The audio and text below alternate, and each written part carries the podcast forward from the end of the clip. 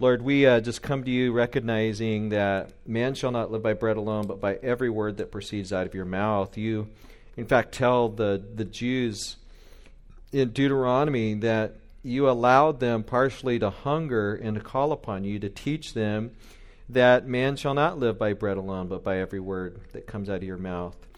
And so, even though I'm sure many of us have had breakfast or coffee, until we have your word, we have not what we need. And so, we ask that your spirit would just teach us and feed us this morning as we look at your word together. And, um, and Lord, that we would grow by it. Um, we have many needs. We have sins. We have hardness of heart. it doesn't take but a day for us to grow more hard. Um, we have an attacking enemy, but we thank you that we have your word most sure, and we have your Holy Spirit that is shine, uh, shown in our hearts. And, um, and so we thank you for just the opportunity to be here this morning. In Christ's name we pray. Amen. All right, so we're asking the question where do false teachers come from? Brian says they're moms. It's a very good answer. Steve? Okay, there you go. It's from the father Satan. That would be the other answer. Uh, what we're going to find as we look at the anatomy of a church, uh, the, particularly the church of Ephesus, um, we're going to see that false teachers largely come from within the church.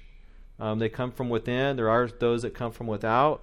Um, but part of what we're going to do here as we look at the third missionary journey is we're going to look at the anatomy of a church. But before we do, so let's go ahead and do a little bit of review. One of the verses that we're putting before our attention, perhaps from memory, if you haven't memorized it thus far, is 1 Corinthians 1.18. For the message of the cross is foolishness to those who are perishing, but to those who are being saved is the power of God. So it's not surprising that when we go out and we share the gospel, many people think it's foolishness. I thought it was foolishness. But then when the Spirit shone His light into my heart, suddenly it was the power of God to me and uh, so it made a big difference in my life. So let's just do a little bit of review. Um, we're talking about the third missionary journey. Last week, Dan did a great job talking about the second missionary journey. Uh, the first missionary journey, which we did a couple weeks ago, this kind of shows you, if you guys remember, uh, Paul taking off and sailing to Paphos and makes his way up to Antioch, Iconium, Lystra, Derbe. Remember, he gets beaten, he's left for dead, but then he goes right back in to preach the gospel and then reports back to Antioch.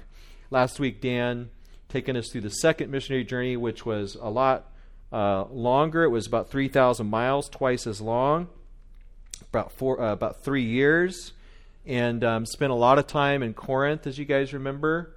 Um, and so that's uh, the map that Dan showed last week.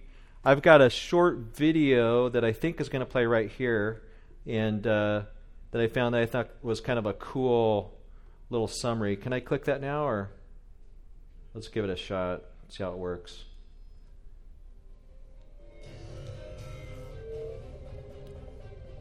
Maybe I'll stand over here.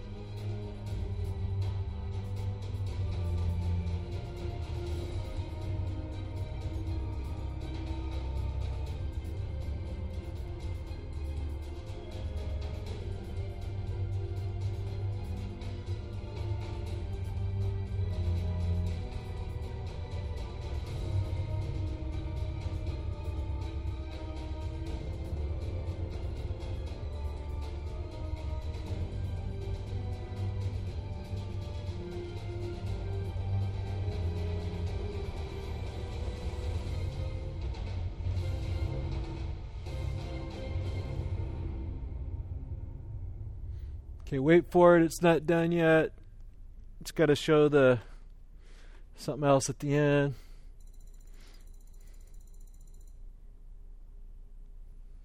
All right.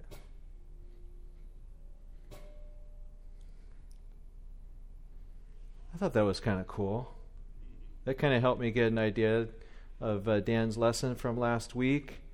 Um, 3,000 miles, so you're talking about basically from here to um, New York, right? New York City, in about a three year period, walking and taking boats. And um, and then, as Dan talked about last week, meets up with Timothy, Aquila, Priscilla, Coleman, or Winnebago. I think it. I think the archaeology says it was Coleman slash Winnebago, is what we've discovered in more recent archaeology. Right? Nobody gets it. Who was here last week? Okay. So he was Dan was talking about their what was their last name, their tent makers. So probably their last name's Coleman, or they traveled. So Winnebagos. The tents are are for traveling purposes, so they have some place to sleep. So, uh, so yeah, so amazing, amazing stuff when you think about what happens on this this one journey, and just how the Lord is leading and guiding. So, a couple of the the items that uh, Dan emphasized last week was just the grace of the Lord versus the law of the Lord. Um, so you have the Jerusalem Council, right? And it was determined that yes, we are saved by grace. We don't have to keep Jewish laws.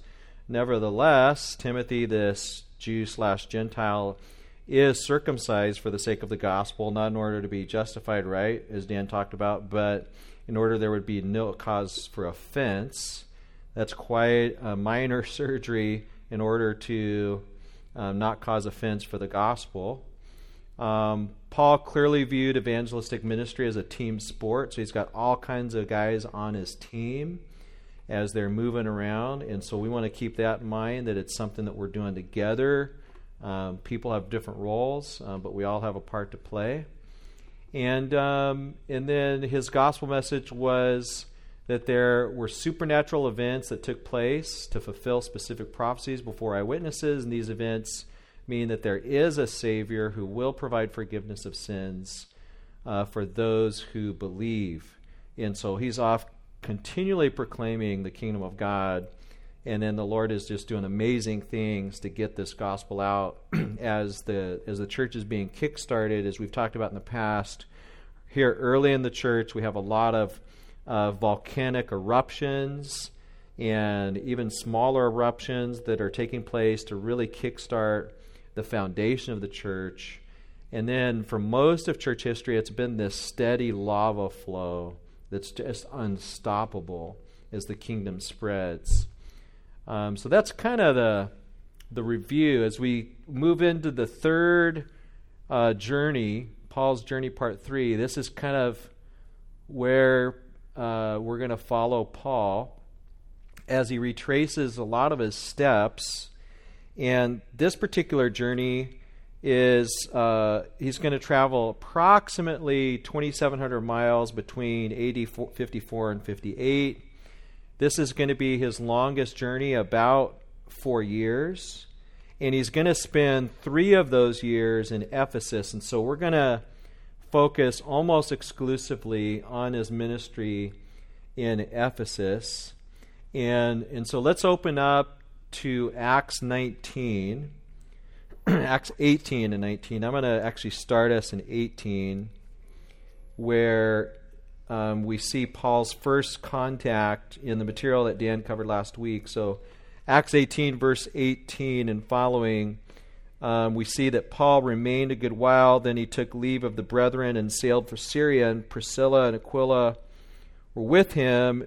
He had his hair cut off at Cenchrea um, he had taken a vow. This could have been a Nazarite vow. And he came to Ephesus and left them there. So he leaves Aquila Priscilla in Ephesus.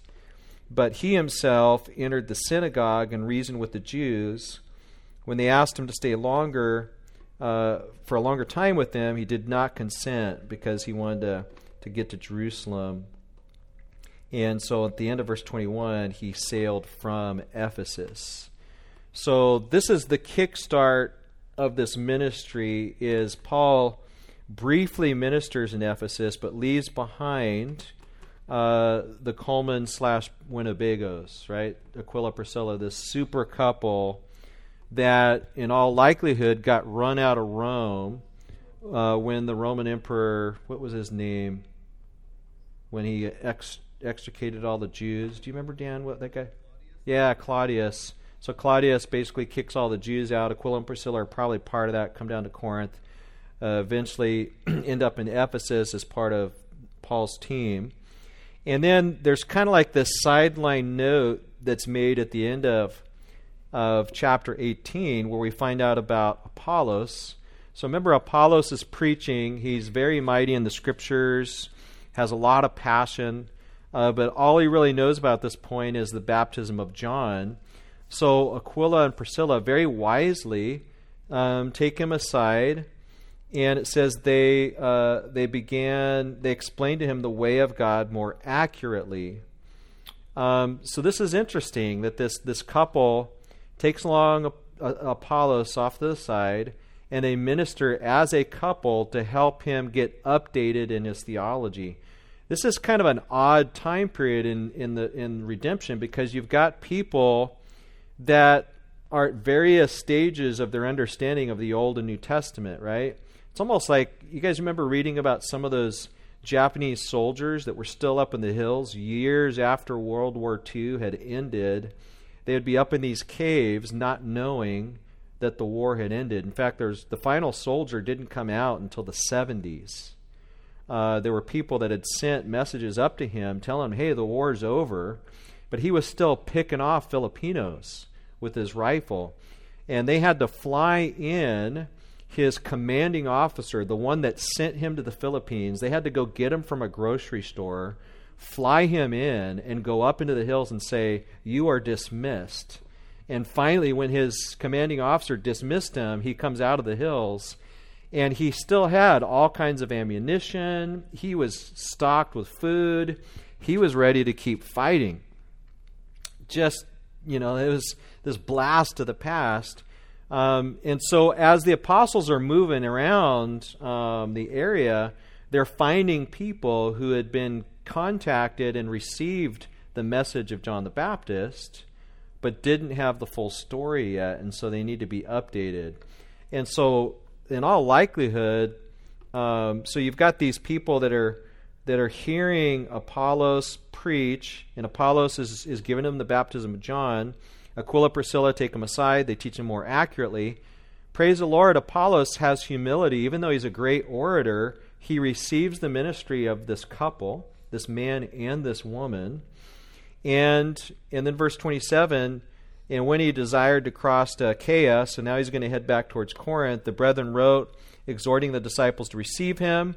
So this is evidence of early letters of commendation. People, when they traveled around from church to church, you would normally have a letter, which this indicates early forms of membership, by the way, um, that you couldn't just drop in on a church unannounced without some sort of letter of commendation. Um, and so, so they give they send him with letter a letter exhorting the disciples to receive him. And when he arrived, he greatly helped those who had believed through grace, and he vigorously refuted the Jews publicly, showing from the scriptures that Jesus is the Christ. So this is a very interesting model. In fact, this is the our theme verse for the team that we're sending to the Philippines this year. Steve is on that team, and Rosemary, and perhaps one more. Our theme passage is this Apollos passage is that we're going to help these Filipino pastors who are bold, who speak with a lot of confidence, they have a lot of knowledge, and they, they know things that we could possibly know about the culture and the various villages. But we want to come alongside and try to assist them in their ministry. They already have the knowledge and the boldness. We just want to come alongside to help them for and really we're come alongside to help our missionaries that are already there helping them and just look at the the the impact that Apollos has as he as he travels over to Corinth. So with that little abbreviation or that parentheses, um, we now come to chapter 19 where Paul goes into his own updating ministry. He finds some other believers who are still kind of in the hill, so to speak. They don't realize everything that's happened yet. So let's pick it up at verse 1. And it happened while Apollos was at Corinth that Paul, having passed through the upper regions, came to Ephesus. The idea of upper regions is he was kind of up there in the Galatian area, Galatia and Phrygia. And he came to Ephesus and finding some disciples, he said to them, Did you receive the Holy Spirit when you believed? So they said to him, We have not so much as heard as whether there is a Holy Spirit. So they don't even know that Pentecost has happened yet. Um, and verse 3, he said to them, Into what then were you baptized? So they said, Into John's baptism. Then Paul said, John indeed baptized with the baptism of repentance, saying uh, to the people that they should believe on him who would come after him, that is Christ Jesus. And when they heard this, they were baptized in the name of the Lord Jesus. So this was the first Anabaptists, so to speak, right? These guys were rebaptized. They were baptized under John, but now they've heard the full story of Jesus Christ dying on the cross, sending the Holy Spirit. They get baptized, verse 6. And when Paul had laid hands on them, the Holy Spirit came upon them, and they spoke with tongues and prophesied. And the men were about 12 in all. So, what we have here is Paul updates 12 disciples in Ephesus. And the pattern that you see many times in the book of Acts is the Holy Spirit is given to various Gentile groups with the laying on of hands of apostles to make it very clear that God is extending the body of Christ, extending the gospel to not just Jews, but to also Gentiles. So here is a Jewish apostle, Paul, laying hands on Gentiles, imparting to them the Holy Spirit and then they get the evidence of the Holy Spirit by the speaking of foreign languages miraculously spoken without study. That's what tongues are foreign languages that would have been understood by other people. And they're prophesying. So they are uttering forth divine revelation. Thus says the Lord kind of speech um, right there after they receive the Holy Spirit. And we're only talking about 12 people at this point, and they're called disciples. Notice we're going to see later in the chapter this term disciple pop up a few different times that will in all likelihood call us back to these 12. So then, starting in verse 8, we now have Paul begins to speak boldly in the synagogue for three months. So, how many disciples are there at this point, at least underneath Paul's ministry? Twelve. Okay, we do know that Apollos had an impact, Aquila and Priscilla had some impact. But now, right now, at least as far as Paul's ministry goes, there are 12. So then, verse 8 and he went into the synagogue, this was his custom, and spoke boldly for three months, reasoning and persuading concerning things of the kingdom of God. Kingdom of God here in the book of Acts being the sphere of profession of faith, would be the idea. So he's speaking of really pretty much what he had been updating the 12 with. Jesus Christ came, died, was raised from the dead. He sent the Holy Spirit. There's now salvation by grace alone. He's bringing Gentiles into the body of Christ. It is not by law, so on and so forth. Repent, believe in the Lord Jesus Christ, you'll be saved, you and your household kind of stuff. So, so that's going on for three months. Um, but then starting in verse 9, Paul and the twelve withdraw from this day uh, to a daily reasoning in the school of Tyrannus for two years. So let's see that in starting in verse nine. But when some were hardened, passive voice, that's interesting, and did not believe, but spoke evil of the way. So the way is one of the uh, the terms that's being used to speak of Christianity. Before the multitude he departed from them and withdrew the disciples, that would probably be the twelve, reasoning daily in the school of Tyrannus. And this continued for two years, so that all who dwelt in Asia heard the word of the Lord Jesus, both Jews and Greeks. So he takes the twelve. He starts. He kind of. He starts lecturing on a daily basis in this school called Tyrannus Uh, literally, the idea is our tyrant. This could be kind of a uh, kind of a, a, a jab. This would have been a school that was used in the morning and maybe in the evenings. And then Paul is probably leasing it or got to know somebody who loaned it to him during the afternoon hours when it was really hot and students don't want to be at school. So, probably from around 11 to 4 p.m., 11 a.m. to 4 p.m., uh, Paul is teaching daily at this place called Our Tyrant, perhaps a pseudonym given to the teacher by the students themselves. They would call their teacher Our Tyrant. And. Um, and so every day he's he's there he's lecturing and people are showing up to hear him for 2 years so so many people are coming that it could be said that all Asia heard the word of the Lord Jesus Christ.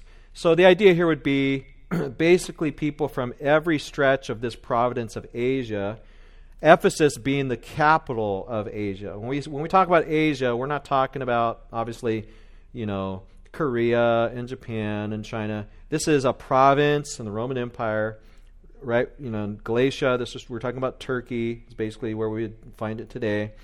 And so for two years, he's he's just lecturing. People are showing up, and um, so there's just a lot of influence.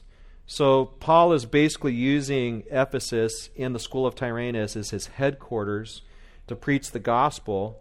and what an awesome opportunity that he just kind of shows up every day and that people are showing up to hear him preach.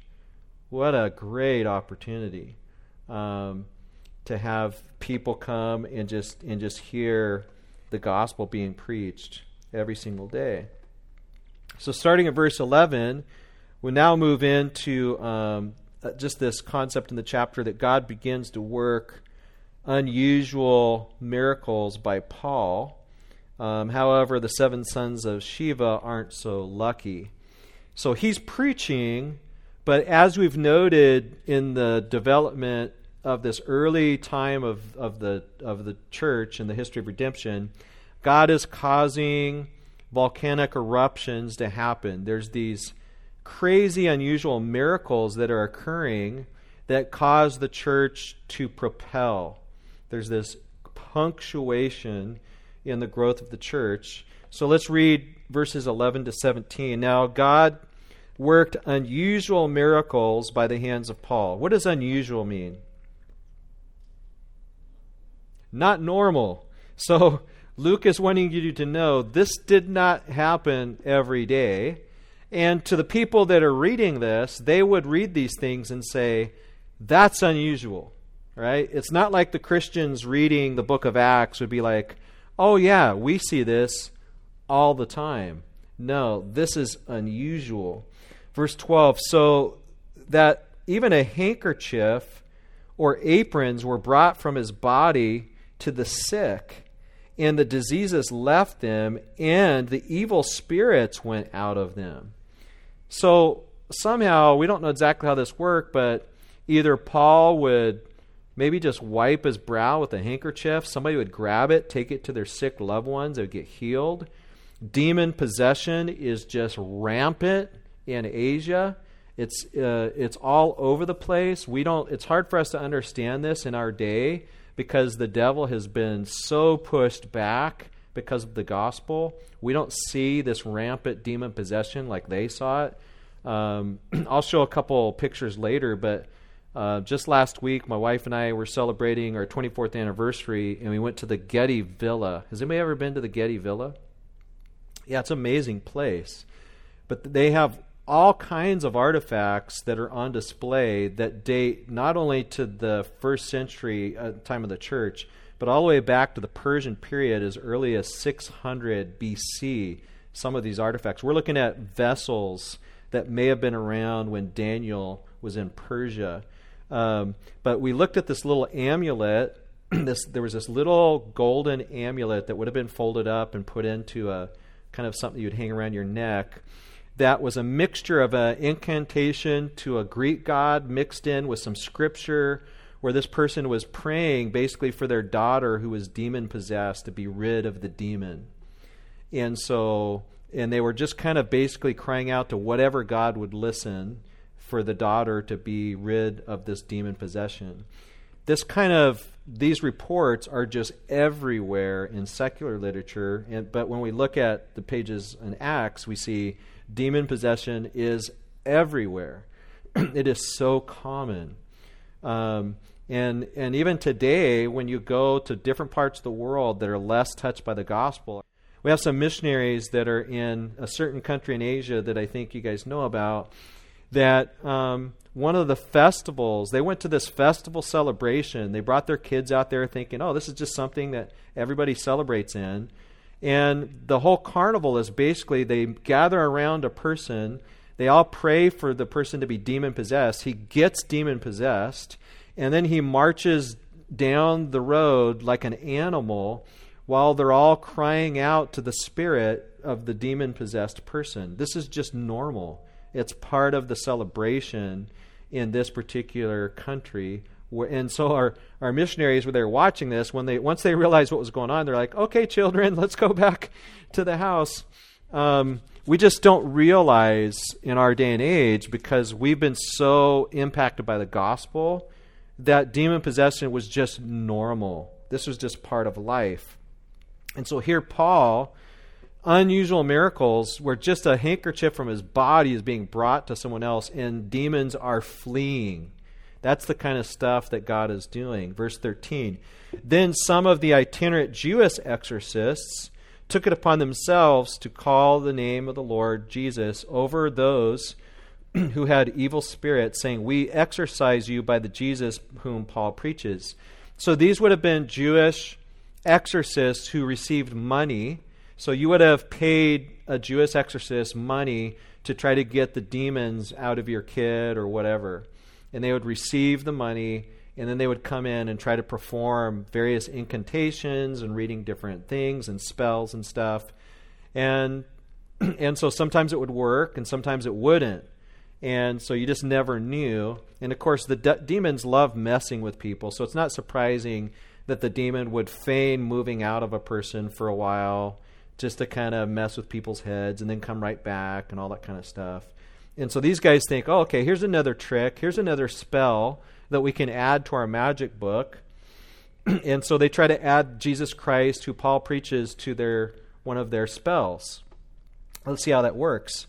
Verse 14 Also, there were seven sons of Sceva, Jewish chief priests, who did so. so they were in the, on the spell casting ministry as well. Verse 15 The evil spirit answered and said, Jesus I know, Paul I know, but whom are you? Or who are you?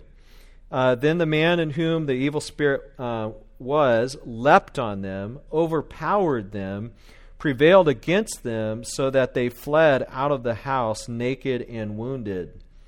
This became known both to all Jews and Greeks dwelling in Ephesus, and fear fell on them all, and the name of the Lord Jesus was magnified. When verse 17 says this, probably both ideas that people are getting healed by just handkerchiefs from Paul, and yet these same demons are running Jewish exorcists out of the house. And so people are saying, wow, there is something to this gospel. This causes massive hemorrhaging in the, the devil's kingdom and hold in the Ephesian and area and in Asia. and. Uh, and so you can only imagine what's going on here. Um, by the way, those of you guys, uh, several of you were here when you heard Kristen's testimony here at Cornerstone. And I was thinking of this passage when we were in the in the room back here in the conference room with with Kristen, as she was so obviously demon possessed. But I was just waiting for. I'm like, I think all of us afterwards felt the same way. It's kind of like what kind of sin in my own life is going to be thrown on display during this time? Or is, are we going to be praying and using God's word and suddenly is this demon going to look at me and say I know Milton I know Alvin but who are you? and run me out of the room. Um, you just these fears come upon you. I've never experienced anything like this by the way. It's not that this happens every day. Um, but as we just, I'll tell you what didn't happen. We didn't put any handkerchiefs from Pastor Milton on her. Um, um, we just read the Bible and we prayed for about an hour. And then all of a sudden she cried out, Jesus, help me. And it was the end of the story. She fell out of her chair and she came to her right mind and she looked up at us and she was like, What are you doing here?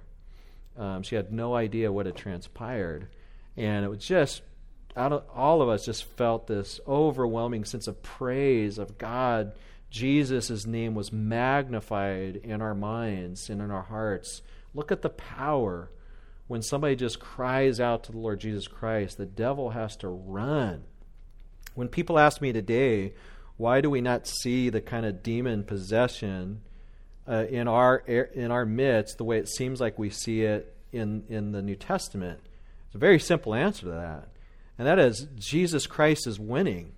The gospel has gone out and has so put the enemy on the run that you just don't see the type of demon possession that you saw back then. Um, and even the gospel itself has a salt effect. And there's this residual effect, even when our culture begins to reject a Christian worldview, there's still an effect that it's had on the culture, and what they, what some theologians would call us, there's a halo effect that continues to settle on a culture. Um, but the more and more we reject um, the Lord Jesus Christ, I think we're actually starting to see a rise in confusion and demonic activity in our culture because we're moving away from Christ.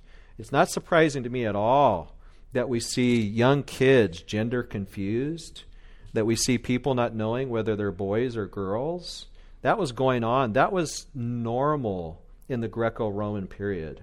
Um, I, years ago, um, I want to watch my time, but years ago, we did a class called Politics According to the Bible. And one of the lessons that we covered in there was on sexuality and homosexuality. And I went through uh, Grudem's material, but I also brought in a lot of my own study from both when I was in college and also in seminary. Because in both venues, I learned a lot about what Greco Roman culture was like before the gospel came and what European culture was like before the gospel came. And I, I was a young pastor at the time, but I, I just tried to share some of the particulars of what Greco Roman culture was really like. And I offended a few people who did, did not come back to my Sunday school class um, because of the nature of what I shared. And so I'm not going to share with you all the details. Um, I, I will share some details later, and I hope I don't offend you. But the type of culture before the gospel began to move through the Greco-Roman period, these weren't this was not a Christian society. A lot of times we think that Americans here in the United States, we're all just good people. No, we aren't. The only reason we see the semblance of order and morality is because we are still feeling the effects of the first and second great awakening that is still reverberating in our culture now. Um, you don't have to go very far to find rank immorality where the, the gospel has not impacted. Read just the journals of Lewis and Clark when they were going across uh, the Americas and coming into contact with Native American tribes that were completely untouched by the gospel do a straight reading of those original sources that aren't kind of watered down for elementary school kids, and you'll see the paganism and the immorality that was in every Native American tribe as they moved across. I don't know if you guys, has anybody ever read the original journals of Lewis and Clark? Yeah, you can't read them in an elementary school because it's so sexual.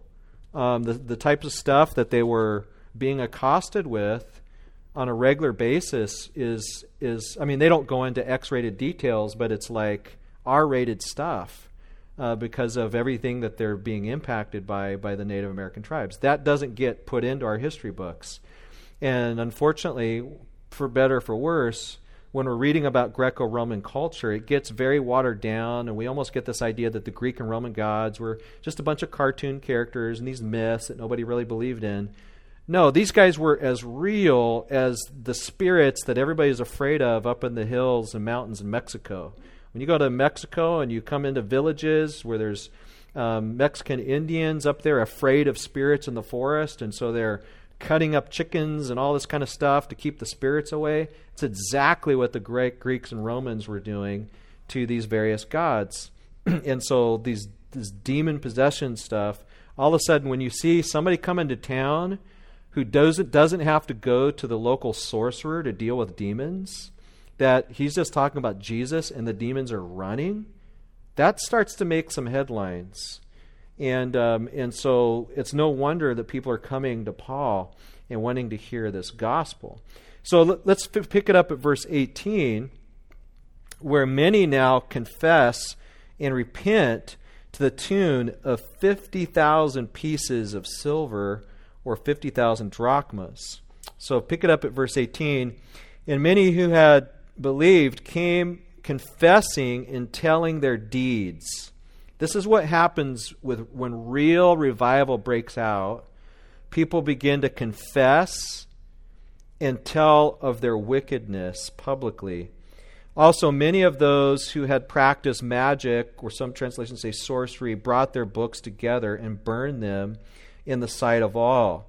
This would have been probably Jew and Gentile books sorceries, incantations to deal with the demons because it, this was big business. There's so many people are are dealing with demons with demon possession that you have these sorcerers that are making some pretty good money to try to deal with it. And they counted up the value of them, and it totaled 50,000 pieces of silver. Um, one commentary I was reading says that's about 137 years of wages. Think about that 50,000 drachmas. I saw a drachma, a couple drachmas at the um, Getty Villa last week, dating to this period. Um, when people are willing to give up that kind of cash from their resources, you know something's happening. I remember when my brother in law became born again, Uncle John, um, he took like hundreds of dollars of CDs and just threw them away. All this like rap music that he used to listen to. This was like non-Christian rap, and then he started listening to Christian rap, which I highly recommend. If even if you don't like it, it's really good, awesome stuff. If you want some recommendations, I can give it to you. Um, I I did the same thing. It, it, although I, I wasn't into the kind. Of, I got saved when I was younger. I threw away the Beach Boys, um, ACDC, My Sharona, trying to think. A couple of those later on, I was kind of like, ah, oh, I wish I had that back. Um, I'm half joking, but not really.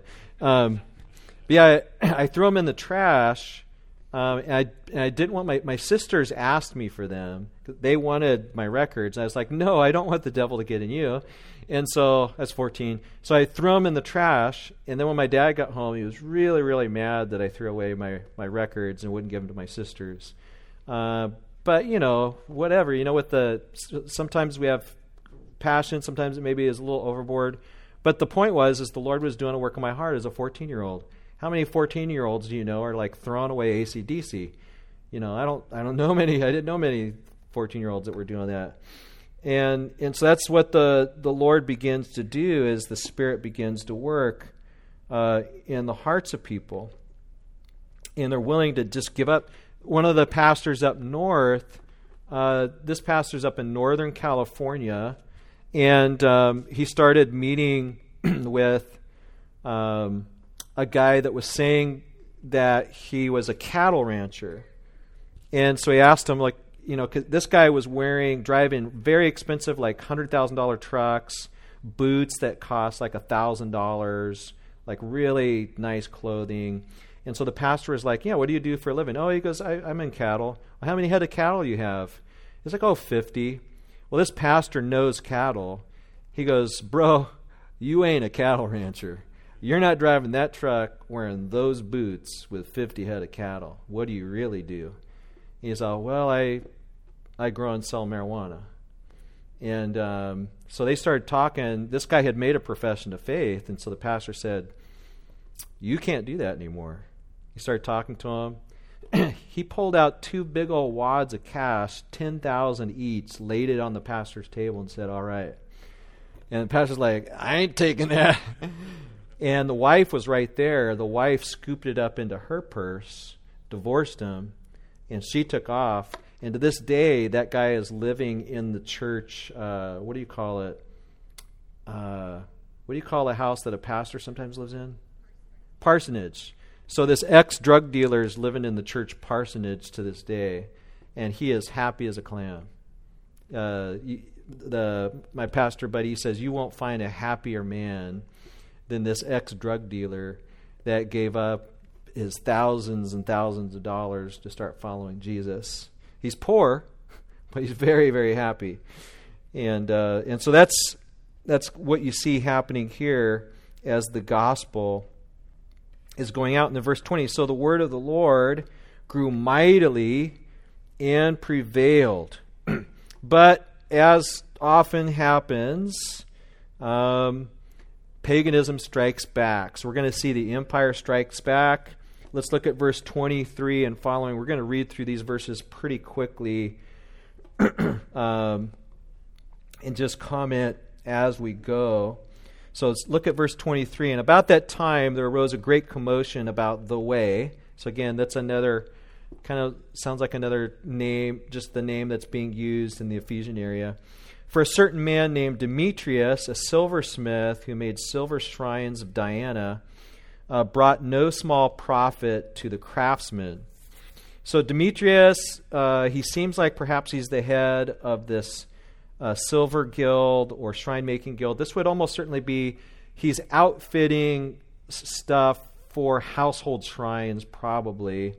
And I think I have this. Yeah, so this is a picture I took at Getty Villa. One picture of Diana, or Artemis is the Greek name for her. She doesn't look too bad, right? It looks like it's a pretty good picture. I like those boots. Um, so she's she's the goddess of hunting. She's also the fertility goddess. Um, this is the rated G version of Artemis. The rated R version would have her with multiple born breasts. Um, she required all kinds of sexual orgies, orgies for uh, as part of the worship of herself. Um, Greeks, Romans would send their pre adolescent girls to her temple uh, because she required that of them.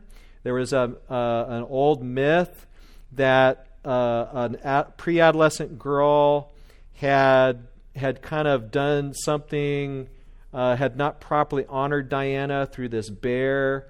And so now they were required to play the part of a bear to come back to her temple and so families would freely send their pre adolescent girls to this temple. And she's a fertility god. And so one of the um, ways that you would worship this god is by participating in temple prostitution. So just put two and two together pre adolescent girls, temple prostitution. Um, this is a coin that comes right from the, this type uh, from Ephesus, you can see the epsilon and the phi on each side of the B. The B was a symbol that represented the priestesses of the Temple of Diana. They began to call them bees, probably just because there were so many of them and they were constantly moving around the temple. And so this was the largest center of worship, and the worship of our Di- Diana was the largest. More people worship Diana, Artemis, than any other goddess in the Greco Roman period. It was huge for a lot of different reasons. One is, um, well, for the Ephesian, for Ephesus, it caused the, the temple of Ephesus to be the largest bank in the Greco Roman era, in the Roman Empire. More money came in here than any other place, even Rome.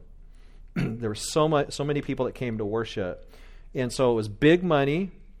Um, secondly, Artemis um, basically allowed for full on sexual exploitation and virtually just the sky's the limit. Whatever you want to do from a sexual standpoint, you can do it uh, for the sake of Diana and Artemis. So that caused her cult to be very, very attractive to a pagan environment. And um, she also would, quote unquote, bless you in your pregnancy but you have to be careful because she could also curse you in your pregnancy. And so you would you would get statues like this from the silversmith as a votive offering. You would collect these things, bring them, you would worship them to try to make sure that your pregnancy would go to full term. If you made her angry, she may cause your pregnancy to not go to full term. And so, and then one of the ways that you would try to make sure that you continue to be fertile is you would send your pre adolescent girls to the temple to serve uh, Diana to continue to bless your future pregnancies. Can you see how evil the devil is? This is just this is just evil, evil stuff. Um, that was normal to us. This is this would seem we can't imagine this. Can you imagine going to L.A. that we send all of our pre-adolescent daughters down to L.A. to be temple prostitutes to a god, and that everybody's flocking there to worship that god and we're not only okay with it, we're sending droves and droves of cash to make sure this happens so that we can all prosper and so on and so forth. This is just good for business. What is it that we hear today in California, United States? If something's good for business, like Indian gaming, well, okay, we'll get some tax dollars out of it. Maybe the school will get some money. Or, you know, medical marijuana or recreational marijuana, well, that's good for business. We'll get tax dollars out of it.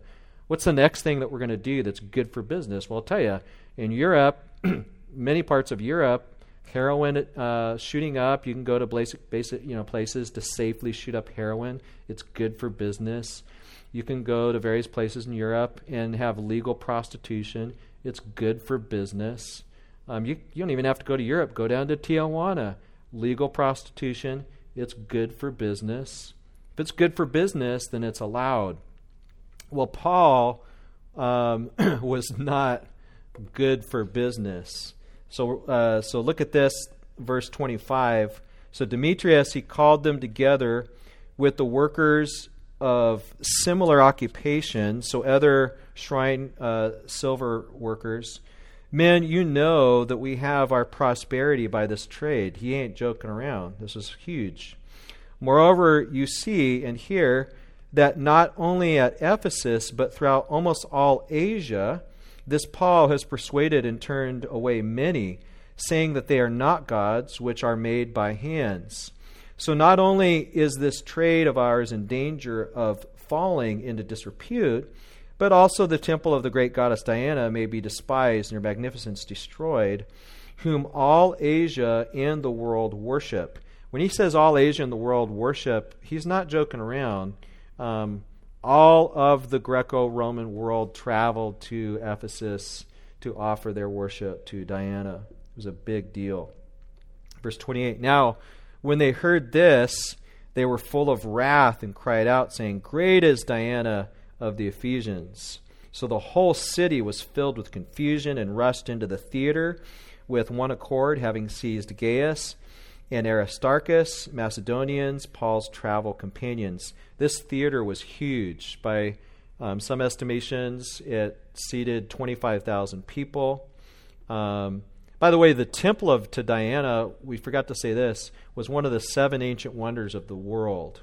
Um, an absolute, just incredible. From an artistic standpoint, um, modern artists talk about just the incredible nature of this temple, its pillars, its ionic look, um, just the huge mass- massiveness of it. Um, but make no mistake, when you go visit the Getty Via, Villa or or one of these places, and you're seeing these little idols to Diana, this is not artwork. Let me just can I go off on a little tangent here, real quick? Is that okay? Can I do this little tangent? Okay. I'll, I'll, do a little. This is my little um, ancient, my little ancient uh, Roman artwork uh, speech or sermon. When I took my, one of my first Bible classes down at LA Bible Training School with Dr. Curtis Mitchell, one of the th- things that he was talking about in one of our lessons as we were going through the New Testament is he talked about the art of the pagan Greeks and Romans. He's like, when you guys walk into an art museum and you see a bunch of naked pictures and you think that's art, he goes, you need to remember that's pornography. That is not art. when we when we look at it through these very kind of PG eyes and glasses, but you need to realize that when Paul and the apostles and these guys were just walking around their neighborhoods, they were accosted by nude images everywhere. And what's normally happened in the museums, especially in, in up until recently, is we see the tamest images, just like a naked statue of this person, a naked statue of that person. What you don't see is the herms. I won't define that for you. Look it up. Um, what you won't see is the rank um, pornographic images that were on everything vessels, cups, up everywhere. A Christian walking around Ephesus or Corinth was accosted with constant pornographic scenes, not just naked images, but acts with various stuff. I'm not even going to go into every different type of act that was on display everywhere you went. Imagine if you came over to my home and you walked into my house and they didn't have photography and movies back then. They just put on display what was available. It was statues, it was cups, it was this, it was that. You walk into my home and I've got flat screen TVs all around my room with all kinds of naked pictures. I've got lamps that have naked people on them. I've got this and that. And you're walking over to my house trying to share the gospel with me. That is the average experience that a Christian would have at this time. Even just walking up to someone's home, they would have a pillar that would have pornographic stuff on the pillar before they came into the house. This is the rank paganism that was there and that they had to deal with. But what's universal is when the gospel began to move throughout uh, Asia and then Europe, and when it came uh, through throughout Europe, here's what universally happened: is people once they began to believe in Christ, they put away their naked idols. They started putting clothes on their body. They stopped their sexual immorality. They stopped cutting themselves and tattooing themselves and ringing themselves. And they began to worship Christ, and their whole approach to their bodies changed. This didn't happen because they passed laws and all of a sudden everything changed politically. It's just once people began to be filled with the Spirit, now they viewed themselves as made in the image of God. It completely transformed the way they began to view art and the body and how they handle themselves. They began to, uh, and this just happened naturally. Fast forward to 300 years, who won in the first 300 years?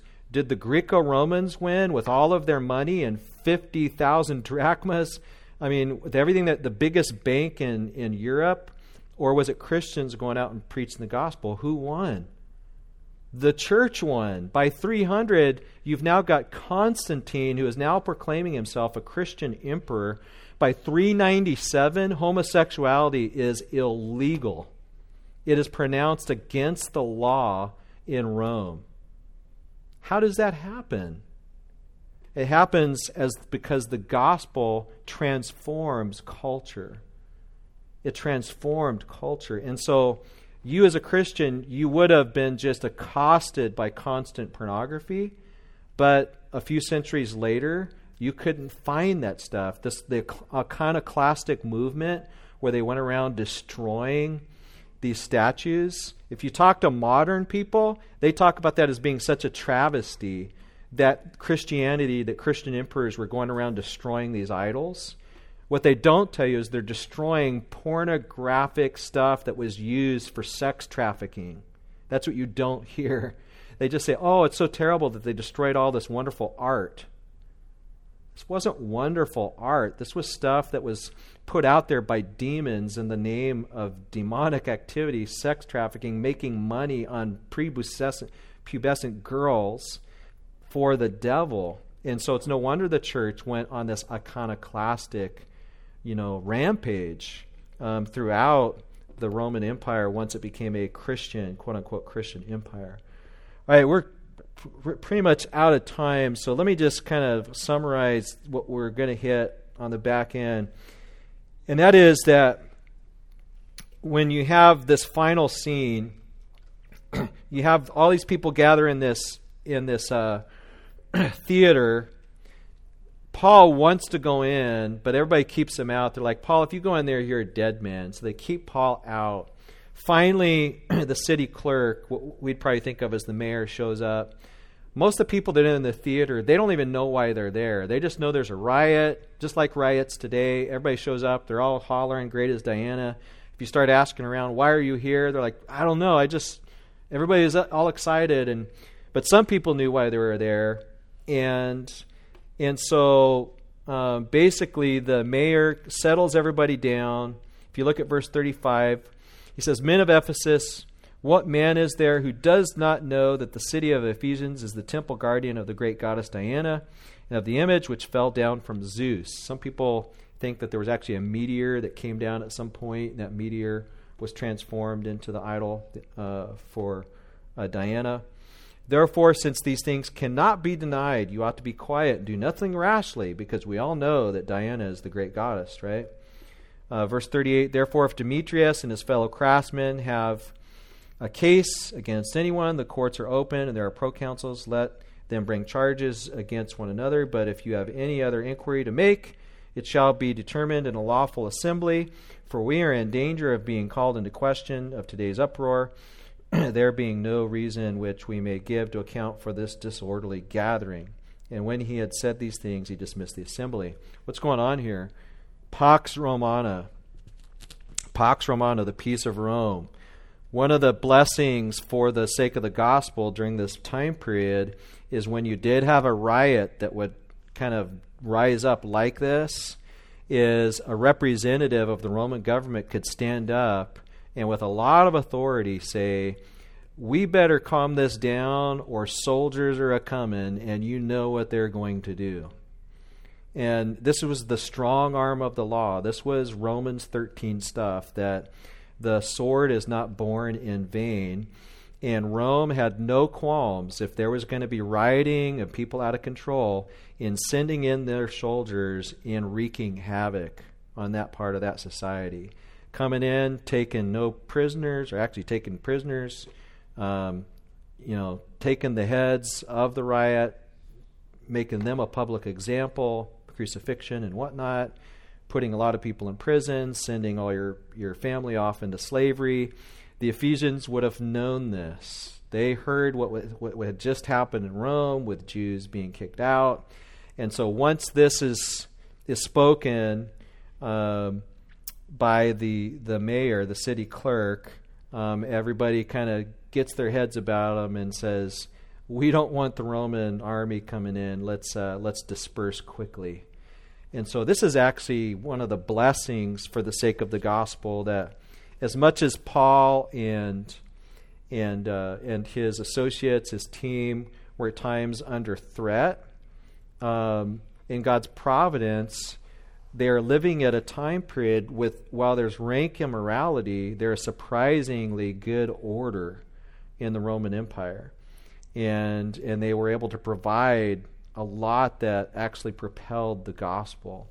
So you guys remember last week on Dan's lesson when these guys when they were uh, arrested and then the Philippian jail that Paul could actually appeal to his Roman citizenship and the people who had bound him they feared, right? And so there was a role that the sword that the government was playing at this time where people actually feared the government. This was a good thing. This was a good thing for society. It was a good thing for the gospel. While the while the immorality there would have been a, a quite a challenge for Christians, on the other hand, uh, Christians could appeal to the law and many times expect to hear to get at least a fair hearing.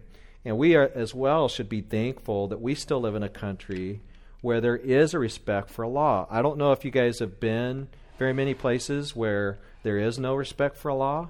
Um, I have. Um, even traveling down to Mexico and Mexico City. I remember being in a part of Mexico City that was the rich area.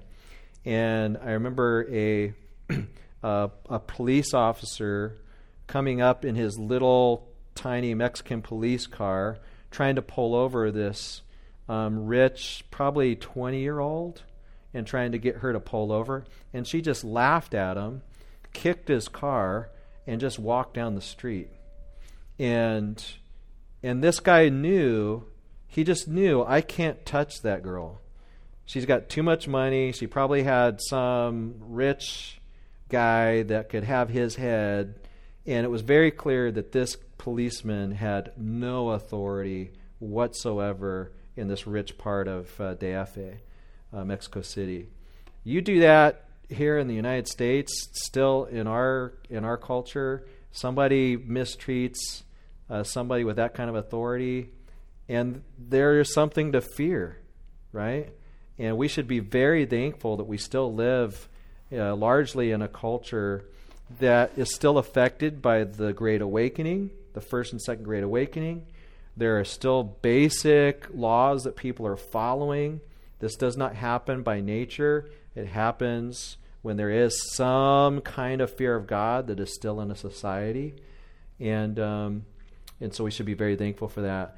So we're over time. Let me just encourage you guys to with one with one point, and that is that the gospel is powerful.